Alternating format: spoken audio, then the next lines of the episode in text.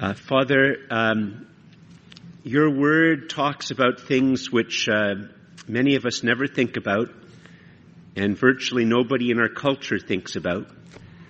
And so sometimes, Father, your word is just a bit of a stretch for us. It talks about things that don't seem to be very, very relevant, yet your word says that this is very relevant to us.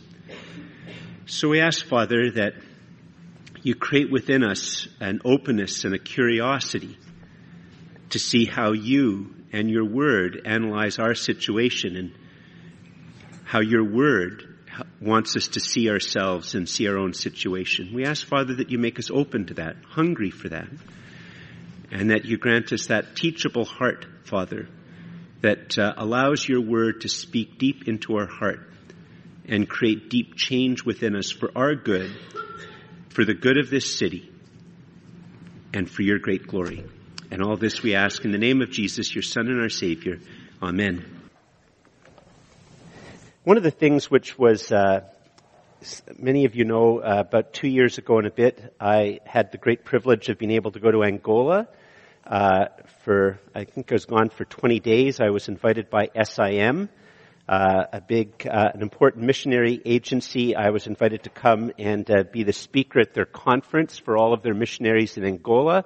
Uh, they gathered them together for a, a six-day uh, conference, a time of retreat and refreshment, and many other missionaries came to it as well and I got to do some other stuff and do some other speaking in around Angola. And one of the really interesting things about going to something like this is because uh, you're going to, I was going to be with missionaries. It meant I went to parts of Angola that tourists don't go to. Not that Angola is much of a tourist destination.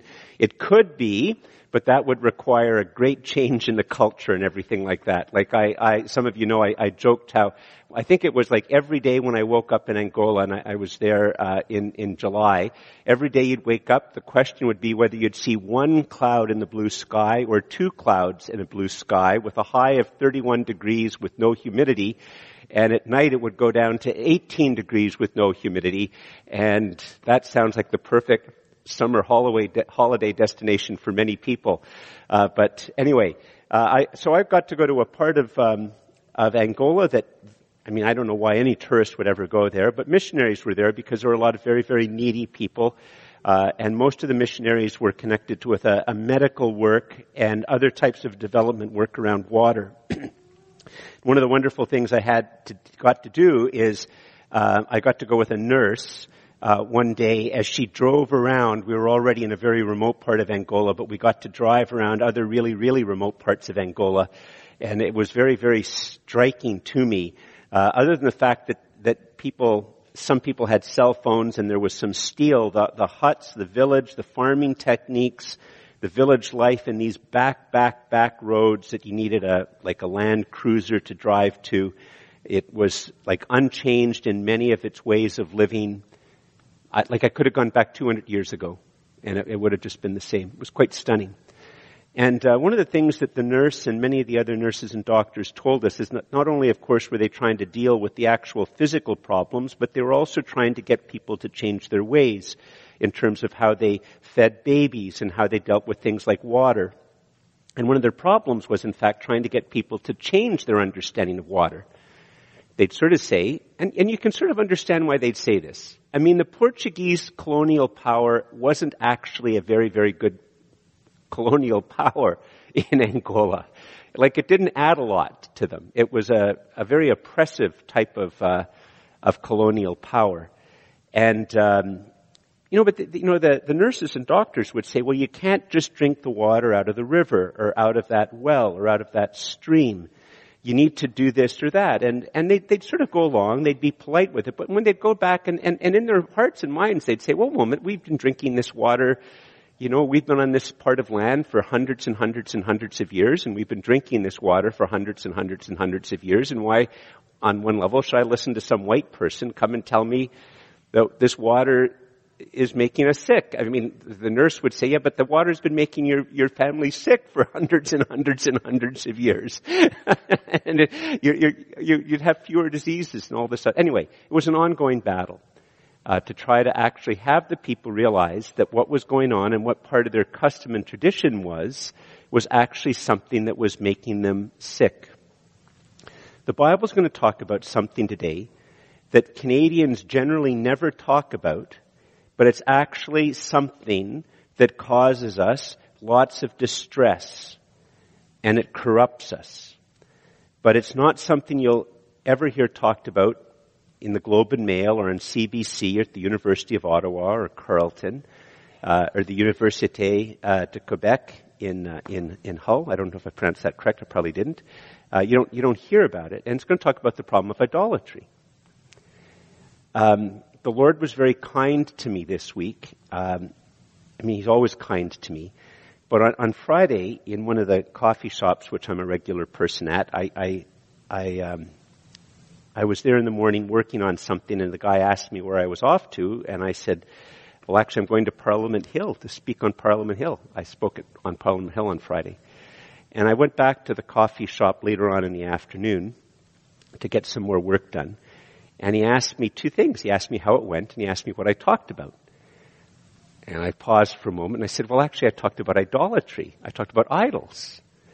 And he said, this, he's a really, really, really, really, he's a friend. He's a really, really, really fine young man and you'd be love to have him as your employee you'd love to have him as your neighbor he's a really good guy and he looked at me blankly when i said that i was speaking about idols and he said um, do you mean like people you look up to and I said, no, no, no, that's not people you look up to. That's sort of talking more like about heroes or something like that, or role models. No, I talk about idols or, or something that you, um, that you serve, that, uh, that you get your meaning and identity from. Uh, but they can't really, they're not really something that, that will really give you a true identity or worth serving. And he still looked blankly at me, and I and I, I'm trying to think. Somebody, you know, in heaven, I'll find out that one of you was praying for me at that exact moment. And I said, "Well, money." You know, we, we can see how many people in our culture they make a type of idol out of money.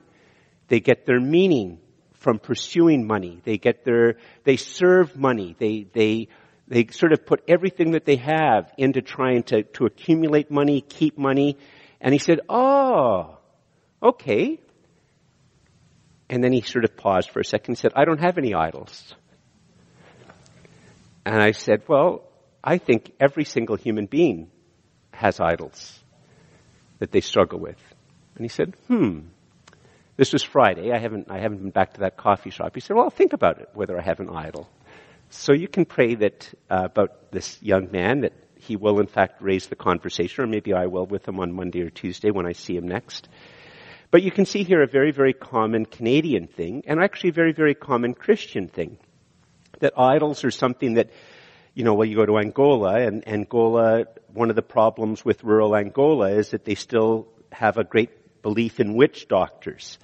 And there's, in a sense, a very, very obvious type of idolatry and, and, worship of gods and forces that go on there, but we don't really think that that's something that goes on in Canada. It's something primitive. But the Bible is going to suggest that, in fact, it's a human problem and something we have to think about very, very deeply. So if you could turn with me in your Bibles to uh, Judges chapter 2, verse 6, let's look at it. Judges chapter 2, uh, verse 6 and following. And just as you're, uh, as you're turning to, to this, a bit of a geek moment for those of you who are geeks about things to do with the Bible. Um, the, the way the book of Judges is written is that there's two introductions. There's also two conclusions.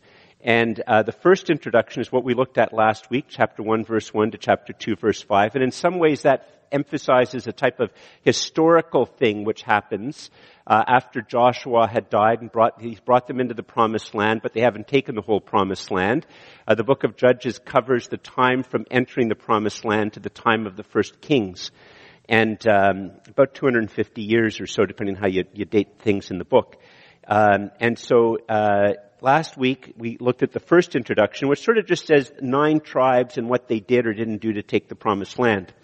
Um, most scholars, all scholars, say that what we're looking at today, chapter 2, verse 6 to chapter 3, verse 6, is the second introduction. And it's, in a sense, the more theological introduction, uh, where you get, in a sense, God's perspective on what happens when you give yourselves, when you're in the presence of idols and uh, you don't deal with them properly. Um, and for those of you who like, like just straight like theology and straight ideas like that, then this is the part of the book you'd like. And then the rest of the book, really, uh, it tells the same thing as chapter 2 verse 6 to 3, 6, 3 verse 6, but it tells it in the form of stories. A series of stories about 12 judges and what happens. So the, the stories later on will in a sense, you enter into truths in a different way when you read a story. And, uh, and that's what's going to happen in the rest of the book. So this is the second introduction and here's how it goes. It begins with sort of a flashback to the past. Verse 6. When Joshua dismissed the people, the people of Israel went each to his inheritance to take possession of the land. And we saw what happened with that last week. And the people served the Lord all the days of Joshua and all the days of the elders who outlived Joshua, who had seen all the great work that the Lord had done for Israel. And Joshua, the son of Nun, the servant of the Lord, died at the age of 110 years old. And they buried him within the boundaries of his inheritance in Timnath Heres, in the hill country of Ephraim, north of the mountain of Gaash.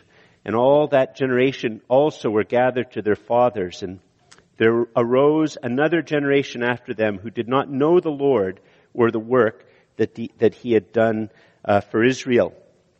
And uh, and so what uh, what uh, what this is talking about here is how uh, the Lord has saved them out of bondage into slavery. Uh, he took them out of Egypt, and it was the Lord who did that. And then the Lord kept them, even though the people of Israel had been unfaithful, He kept them and provided for them for 40 years. And now they've come to the edge of the promised land, and Joshua is the one who uh, God uses to bring them into the promised land. And once again, God saves and delivers them. It's God who brings them into the promised land. And Joshua, in a sense, is his the leader that He is called uh, to to do that. But then you'll notice here what it says at uh, at verse uh, 10. And all that generation also were gathered to their fathers, their forefathers, and there arose another generation after them who did not know the Lord or the work that he had done for Israel. And, and the word there know is the same word that's used uh, when I want to talk about matters of sex. Um, what I'll talk about is knowing another person, and that's a biblical way of talking about it. It's a bit of a more polite way in church to talk about a certain type of thing. And it's the same word which is used there. And so it's not talking about as if you went back in a time machine and asked the people of Israel uh, just after all this generation had passed, do you know who the Lord is? They'd say, oh yeah, I know who the Lord is. The Lord is the one who, you know, did this and that. Uh, and they might even be able to give you a bit of a theology about him, but they don't know him. They don't have that intimate relationship with him of trust. Uh, that's sort of what in a good marriage should be where there is a knowing of the husband for the wife and, and, the wife of the husband that both involve something physical but is far more than physical. It's something which should involve the imagination and uh, the emotions and how you spend your time and and there's a sense of intimacy. And so this new generation doesn't have that with the Lord and they don't even know those works of the Lord. And, and once again, it's not so much that they don't have a sense of being able to recount some of them, but it, if you think about it, if, if you understand this fundamental image of almost a marital type of sexual like imagery, a knowing imagery, it's, you know, it's, it's the same thing of, I can tell you certain things about Louise and, and I can think about different things that Louise has done and, and there'd be many things like that that would make me smile that would give me pleasure, so to speak, just thinking about it. Like the way she stands or the way she walks. Like I can recognize her walking from a great distance. And like I like it. like I know things about her. It's not just that I know things about her, that I know them connected to intimacy and connected with affection and connected with delight. And that's what has been lost. There's no personal knowledge. And when they think about different things that he's done, they might just say, oh yeah, yeah, it'd be the same thing as one of you being able to tell me who the shortstop was for the New York Yankees in 1935. It's just a, a fact that you could roll off. I don't know if there'd be anybody here who could do it, but there might be. And it's just, it's, there's not that intimacy. And that's been lost. So if, if you know the last week thing is the people of, of Israel didn't fulfill what Joshua had said, um, and they also, there's been a lostness there. There's been a loss of that relationship with the Lord.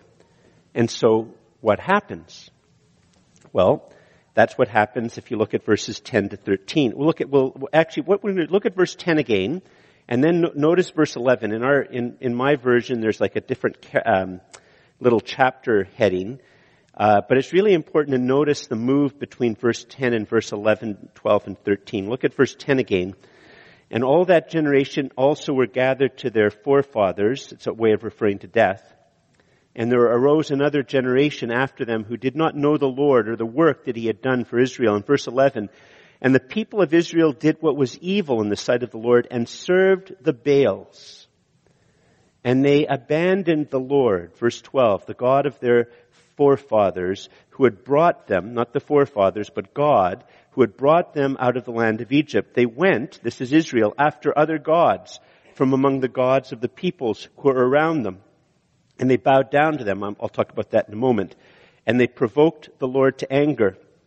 They abandoned the Lord and served the Baals and the Ashtaroth. And Ashtaroth is a plural word for those uh, different goddesses. Uh, so they serve these male gods, the, the Canaanite pantheon of gods and goddesses. And, and you'll notice here, it's very, very subtle, but it's very, very important between verse 10 and 11, is that when they stop knowing the Lord, it isn't as if they go to something neutral. But when they stop worshiping the Lord, they immediately start, in a sense, worshiping something else. I'm going to unpack this more in a, in a, few minutes. But you see, one of the things which the Bible is is is uh, wants to communicate to us as human beings is that, in a sense, human beings are hardwired to worship. Every human being is a creature made in the image of God who's hardwired to bow down.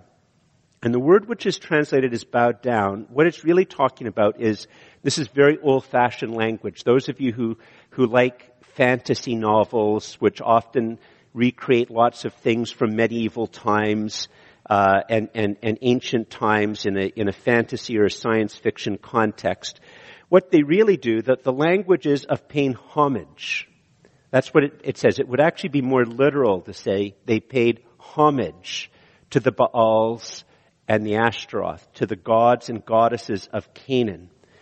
And, and to pay homage means to become a vassal under a Lord and swear fealty to the Lord. So it's, they no longer, in a sense, are, understand themselves as being the Lord's people, that He is their great deliverer who delivered them out of Egypt, provided for them in the wilderness, brought them into the promised land, and has carried them and cared for them. And that when he refers to them, he uses languages of, of almost like marital intimacy, that that's what he desires for his people. And this, as they lose that, they don't become neutral, but now they enter into a new relationship instantly, and this instance is now one of homage they acknowledge themselves or see themselves as the vassals of these gods and goddesses and they they pledge fealty to them. They will serve them. They understand that these gods and goddesses are higher than them and are worthy of their service and of their loyalty. Now, the problem is and most of the, the rest of the Old Testament, there's many, many scathing, scathing, scathing things about idolatry. The, the shocking thing in an entire ancient, a whole planet that saw idolatry as natural, God begins to teach the, the Israelites to have no image and no likeness, that there's not gods, excuse me, that there's not gods and goddesses, that there's only the Lord. And, and, and, um, and Isaiah and Ezekiel and all that, they make fun. They say, you know, you go into the woods and you kill some game and then you want to cook your game. So you see a nice piece of, uh, you, you see something there, a, a tree, and you cut the tree down. and you take half of the tree and you turn it into fire and you roast your game and you eat your game. And the other half of the tree, you carve it into an idol. And that same tree, part of it you burned in the fire to, to, to, to roast your meat. And then after you've roasted your meat, you bow down to the other half of the tree, which has become your idol, and worship it and give it, give it, give that other half of the tree thanks for the fact that you've received this food. And the prophets keep saying, how foolish is this? How can you not see that this is completely and utterly ridiculous? You see, the fact of the matter is, is that every human being is made in the image of God. No other created thing, no other created thing, no other creature will most help you to know what God is like rather than actually seeing another human being. And yet human beings who are made in the image of God, they, they pledge their allegiance and loyalty to something vastly less than them, a piece of wood, to money, to the job, to having power, having sex with a particular person, with having a, a war where you're able to kill other people. And all these things are less or evil or demonic and we bow to them and say, you are greater than me. I will serve you. I will be loyal to you. I will do whatever I have to do because you are my Lord. Now, this theolo- other type of theological critique, this prophetic denunciation of how foolish it is, how foolish it is. You killed the game. You cut down the tree. You took half of the tree to make a fire to cook the meat, and the other half of the tree you turned it into an idol, and then you bowed down to that wood, thanking you for this. Like, how can you not see that that's nuts? That type of theological critique will come later on in the Bible. But what, what Judges does is set the stage for it by talking about how um, well, let, us look at what, how it talks about it. Uh, verse uh, 14 and 15. So the anger of the Lord was kindled against Israel, and he gave them over to plunderers who plundered them. And he sold them into the hand of their surrounding enemies, so that they could no longer withstand their enemies. Whenever they marched out, the hand of the Lord was against them for harm, as the Lord had warned, and as the Lord had sworn to them. And they were in terrible distress. Now there, there's several things here um, that we, we see from the rest of the text. First of all, we can see that God is, is angry, but he's justly angry. Uh, just as I, I would be angry, just as Louise would be angry. Why make it me? I'll be the bad guy. Louise is, is, the, is far better than me. If Louise came in and found, found me flirting with women, none of you would say she, she's wrong to be mad at me. You'd all say, you go girl. you go girl. You give it to him. Let me help. That's what you'd say, right? And, and so because there's this desire for the Lord to have this relationship with human beings like us, and when he sees human beings like us serving money or serving the state or serving the race or serving nation or serving our own ambition, serving our ego, serve, and it, it, it, there's a proper anger which is there. And, and the language, it's very, very important language here because it's, it's how you have to understand a whole lot of the Lord's judgment in the entire Bible from the Old Testament to the New Testament. Look at this here again in verse 14. So the anger of the Lord was kindled against Israel. And, and, notice here, he gave them over to plunderers who plundered them, and he sold them into the hand of their surrounding enemies, so that they could no longer withstand their enemies. Here's the thing. You see, what happens is that God, by his common grace, restrains us from the full effect of evil.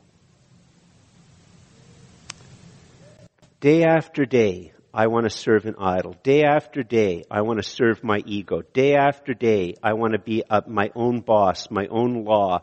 Day after day, I want to think I'm the center of the universe. I want to think I'm the center of the church, this, the most important person in the world. I want to think this over and over and over again. And God in His kindness, and, and so do you, and God in His kindness and His mercy, He restrains us experiencing the full consequence of such ideas and such desires. He restrains us. But at some point in time, God's judgment is to remove His common grace and let me have what I want. He gives me over. The language of sold into is a technical language in the ancient world for committing. He, in a sense, commits into our hands what it is we want to do. But this type of committing is also connected to slavery. And what we end up doing is, if you think back to that analogy, what is it like if, if your entire imaginative world and everything is, is that you bow down to something which is either less than you or evil or demonic, it will plunder you.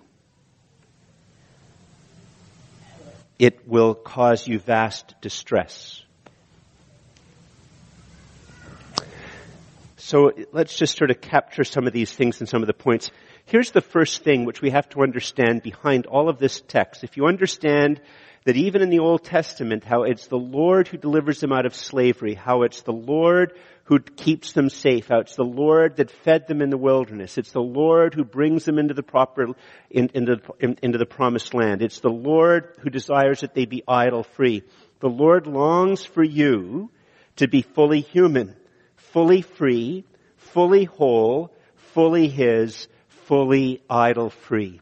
That's what the Lord longs for each and every one of us who is here and every person in the city of Ottawa and every person in Angola and every person in, in any people group. His desire for every human being is to be fully human, fully free, fully whole, fully His, and fully idol free. But here's the problem. As a creature made in the image of God, you are hardwired to give homage and fealty. As a creature made in the image of God, you are hardwired to give homage and fealty. And that's because we've been made for God. We've been made to be fully human. We've been made to be whole. We've been made to be free. We've been made to be at home in our bodies and at home in the planet. I mean, part of being at home in the planet is, I mean, even the worst polluter wants somewhere else to be polluted. They don't want to live where the pollution is, right? so if you understand that to be fully at home in the planet is that you have to be opposed to things that degrade the planet. Nobody wants to live. Nobody wants to go swimming in a polluted river. They go somewhere else where it's not polluted. Right? But the Lord wants us to be fully idol free. No idols at all. He, he made us to walk with Him, to be fully transparent, to be at peace with the garden, at peace with one another, at peace with Him, to be able to have conversation and not to bow down to anything than Him, but He made us to know Him and to acknowledge that He is our God, He is our Creator, He is our Sustainer. We were made for Him. He's made in His image. He hardwired that into us. And when we turned away from God and rejected God and desired to be our own God, the terrible irony is, is that seeking to be wise, seeking to be a God, we became fools. And that part of us which is hardwired to bow down, we now bow down to the evil within us. We bow down to the pride within us. We bow down to the narcissism within us. And, and we start to bow down to other things. You know, you, you look at the terrible history of the 20th century, you bow down to the, the social class. You bow down to ethnic purity or racial purity. You bow down to capitalism or ideology and, or communism and you bow down to sex. You bow down to violence. You bow down to war. You bow, bow down to consumerism. You bow down to things which are evil or demonic. or which are just vastly less than you and they corrupt you and they plunder you. And the main problem with most idolatry, it is something that we see as a problem for other people and not for ourselves. It's other people who serve money, not us. It's hard for us to think that that other person might look at us. Look at me as an example of somebody who serves money. I think I don't serve money, they serve money. And they're thinking I don't serve money, they serve money. It's always somebody else's problem. If you put up the third point, Andrew, idols seem full of promise, but really only plunder you. Idols seem full of promise, but really only plunder you. I want to just give you two quotes. I'm mindful of the time. Many of you are famous, uh, familiar with David Foster Wallace, and um, uh, very important intellectual and writer, uh, committed suicide, uh, but about a year or two before he committed suicide, he gave a commencement address at Oberlin College. It's a very fa- you can go Google it. Uh, it's still available. It's very, very famous. And one of the things he talked about is uses this example. He said there's this old fish swimming in the water one day in the ocean, and um, swimming in the water. An old fish comes across these two young fish that are swimming the other way, and the old fish says to the young fish, "How's the water?" And the two young fish say, great.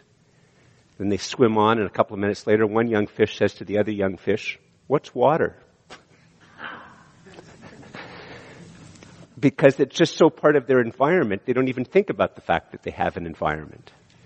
And David Foster Wallace went on from that to say the fact of the matter is, is that human beings live as idol worshippers. This is a secular agnostic.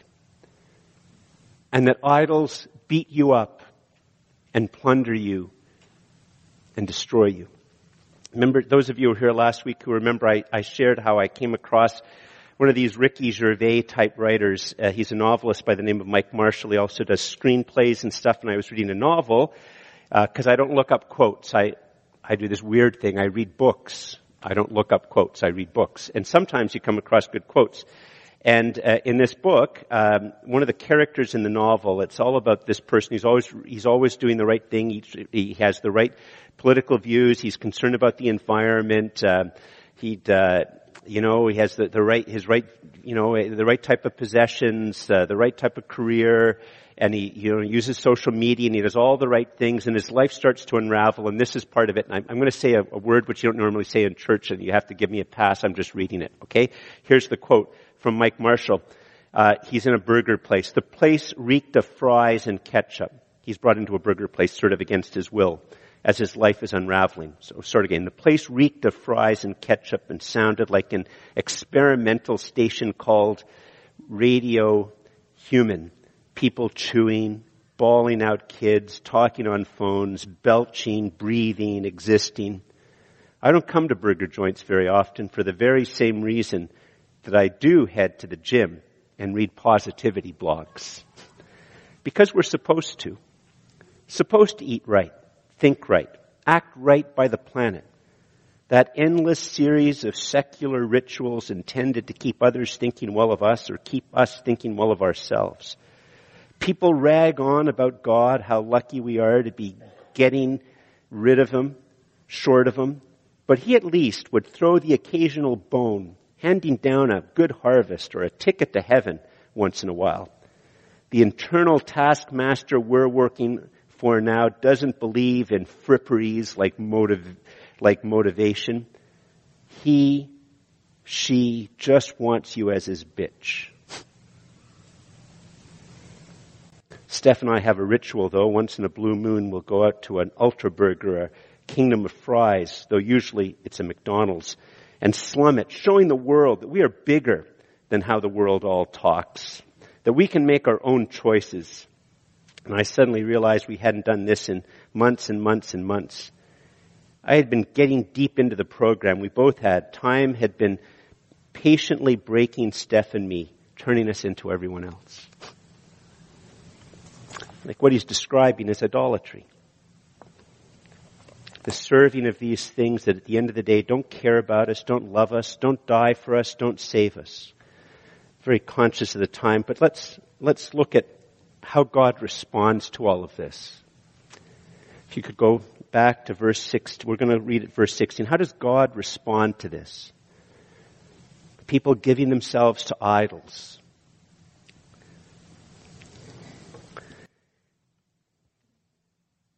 In fact, actually, this is really, just before we go to this, you know, I, I was thinking about this a lot yesterday.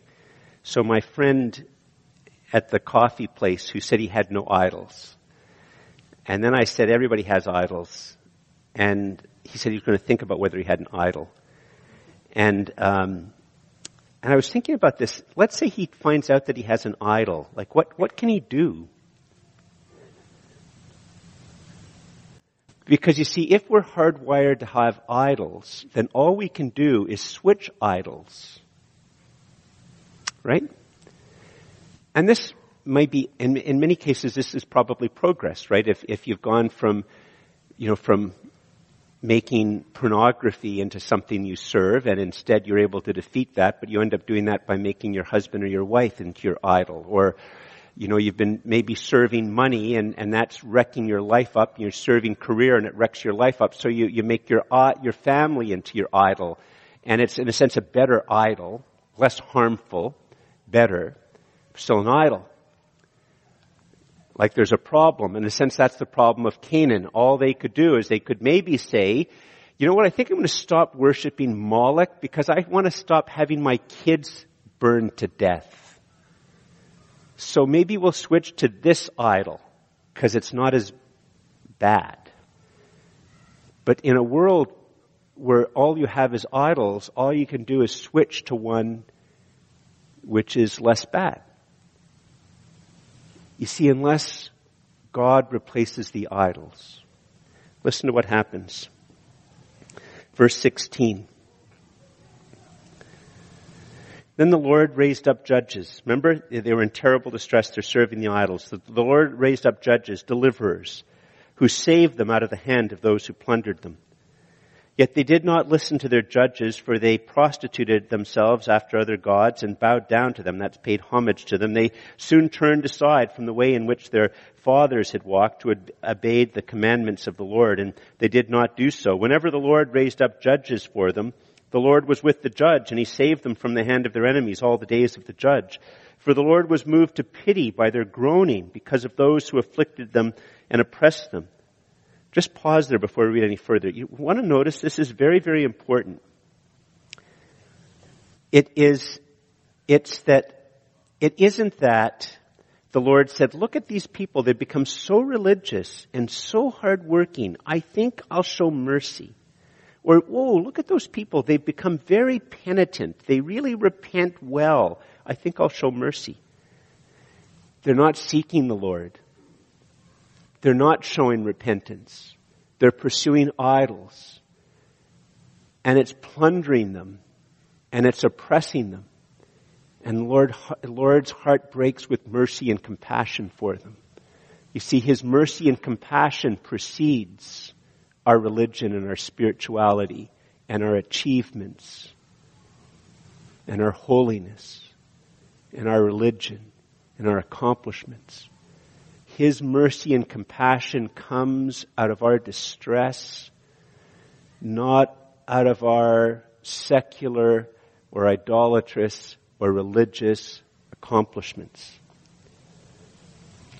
Verse 19 it continues, but whenever the judge died, they turned back and were more corrupt than their fathers, going after other gods, serving them and bowing down to them. They did not drop any of their practices or their stubborn ways.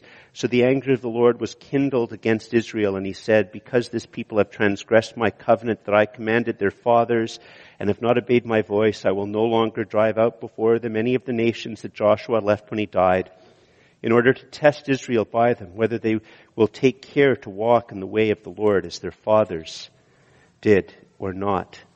So the Lord left those nations not driving them out quickly, and he did not give them into the hand of Joshua and his people. I have to unpack all of that. I just want to, I notice the time we have to just close. If you could put up the final point, Andrew. In light of your idol problem, you need the true and greater Joshua. in light of your idol problem, my idol problem, I need the true and greater Joshua. Some of you might not know this, but Jesus, the name Jesus and the name Joshua are the same name. Uh, my oldest son Tosh, he married Amy, and by coincidence, uh, Amy's father had the same name as me, except he's an immigrant from Germany, so he, he his name was Jorg, and I'm George, but it's the same name. Just one's German and one's an English pronunciation. It's the same pronunciation, Jesus and Joshua. It's the same name. And it means God saves. And we need a true and greater Joshua. You see, because people go to sacrifice to idols and to, to, to, to, to evil things because they feel senses of guilt and, and senses of shame that they have a sense need to be atoned for, but we need a true and greater Joshua who can deal with those sense of our need for atonement and our need to deal with shame by dealing with everything that has to ever, we ever have to atone for and we can't atone for and he deals with it in his sacrifice. And we, we feel incomplete and need to have some type of other things to buffer us up, some other type of accomplishment, excuse me, because we feel incomplete. And we need a true and greater Joshua whose death upon the cross would not only deal with those things that need to be atoned for, but would in fact clothe us with all of the righteousness that we ever possibly need to stand before God. And we need a true and greater Joshua who is not just the one that God uses to deliver, but then he dies and we are left helpless. But we need a true and greater Joshua who after he has not only dealt with atonement and giving us righteousness will actually come to live within us. To take that seat in the heart of every human being that was designed for the Lord and not for an idol. And because we cannot not be hardwired for idols. We need the true Lord in our heart to give us that sense of security and that presence and that power whereby we can examine the idols of our lives and realize why should I pursue that idol or serve that idol when there is the true Lord and the true God whose way I should follow and whose way I should serve whose way is only that which will make me whole and make me free and make me idol free and not oppress me and not corrupt me and not in fact be my enemy but my friend who desires to be in a relationship of love with me and his people for all eternity. So just in closing, if you feel anxiety or distress in your life, one of the things to do is ask the Lord, what idol is causing me that anxiety and distress? What am I serving that is not you? And my lack of service is causing me this anxiety and this distress. If you feel compulsions to have to do certain things, ask the Lord, what idol am I serving that creates this sense of compulsion with me? To look at your life, whether it's money or time, and ask yourself, would I do what the Lord says in all of these areas of my life? Or would I not want to do it? And if you don't want to do it, there's an idol. You see, one of the reasons why we give an offering and why we give a tithe is because the most, one of the, the deepest, most persistent idols is money. And one of the ways of being free of the idol of money is to give money away. money says, I will protect you, I will bless you, I will make you safe. I will make you secure. I will blah, blah, blah, blah, blah, blah, blah. Can't take it with us. Second after Bill Gates dies and the poorest person in the world, if they die at the same moment, the second after they die, they both have the same bank account after death, which is zero. And part of the way we put the idol to death is by giving money away. Part of the way that we put to death the idol around sexuality is by being faithful in heterosexual marriage or being abstinent in singleness. Part of the way we deal with the idol of pride is by learning to be humble. Humble not by thinking less of ourselves, but m- much of Christ. Part of the way that we deal with the idol of violence is by being gentle. The idol of pride by showing compassion. Please stand.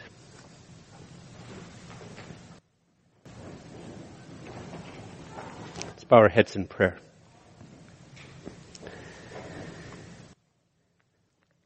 Father, uh, many of us are just like my friend from the coffee shop. We either don't think we have any idols, um, well, in fact, we just don't think we have idols. and we don't even think in those categories because, Father, we have to be honest. Like nobody thinks in those categories. Like nobody. Nobody on Instagram or Facebook or hardly anybody thinks in these categories. So we don't think in these categories, Father. We, we just don't. We ask, Father, that your word would become deeply real to us. And we ask, Father, that you help us to see, Father, don't help us to see the idols in other people's lives. Ask us, Father, we ask that you help us to see the idols, the functional idols in our own life. And we give you thanks and praise that through faith in Jesus, you are so patient with us and so kind with us that we keep wanting to put some idol, Father, on the throne of our heart to sit there with Jesus, and Jesus never leaves the throne of our heart. And he nudges us and, and, and pushes us to throw that idol away so that it has no place in our lives. Father, we ask that your Holy Spirit, your word, would make the idols that we are tempted to real to us, that we might flee them, that we might make much of Jesus, we might make much of you, that we might make much of your kindness and your grace to us, that that would form us and be how we understand who we are and how we see our life in this world and our future. And all these things we ask in the name of Jesus, your Son and our Savior. Amen.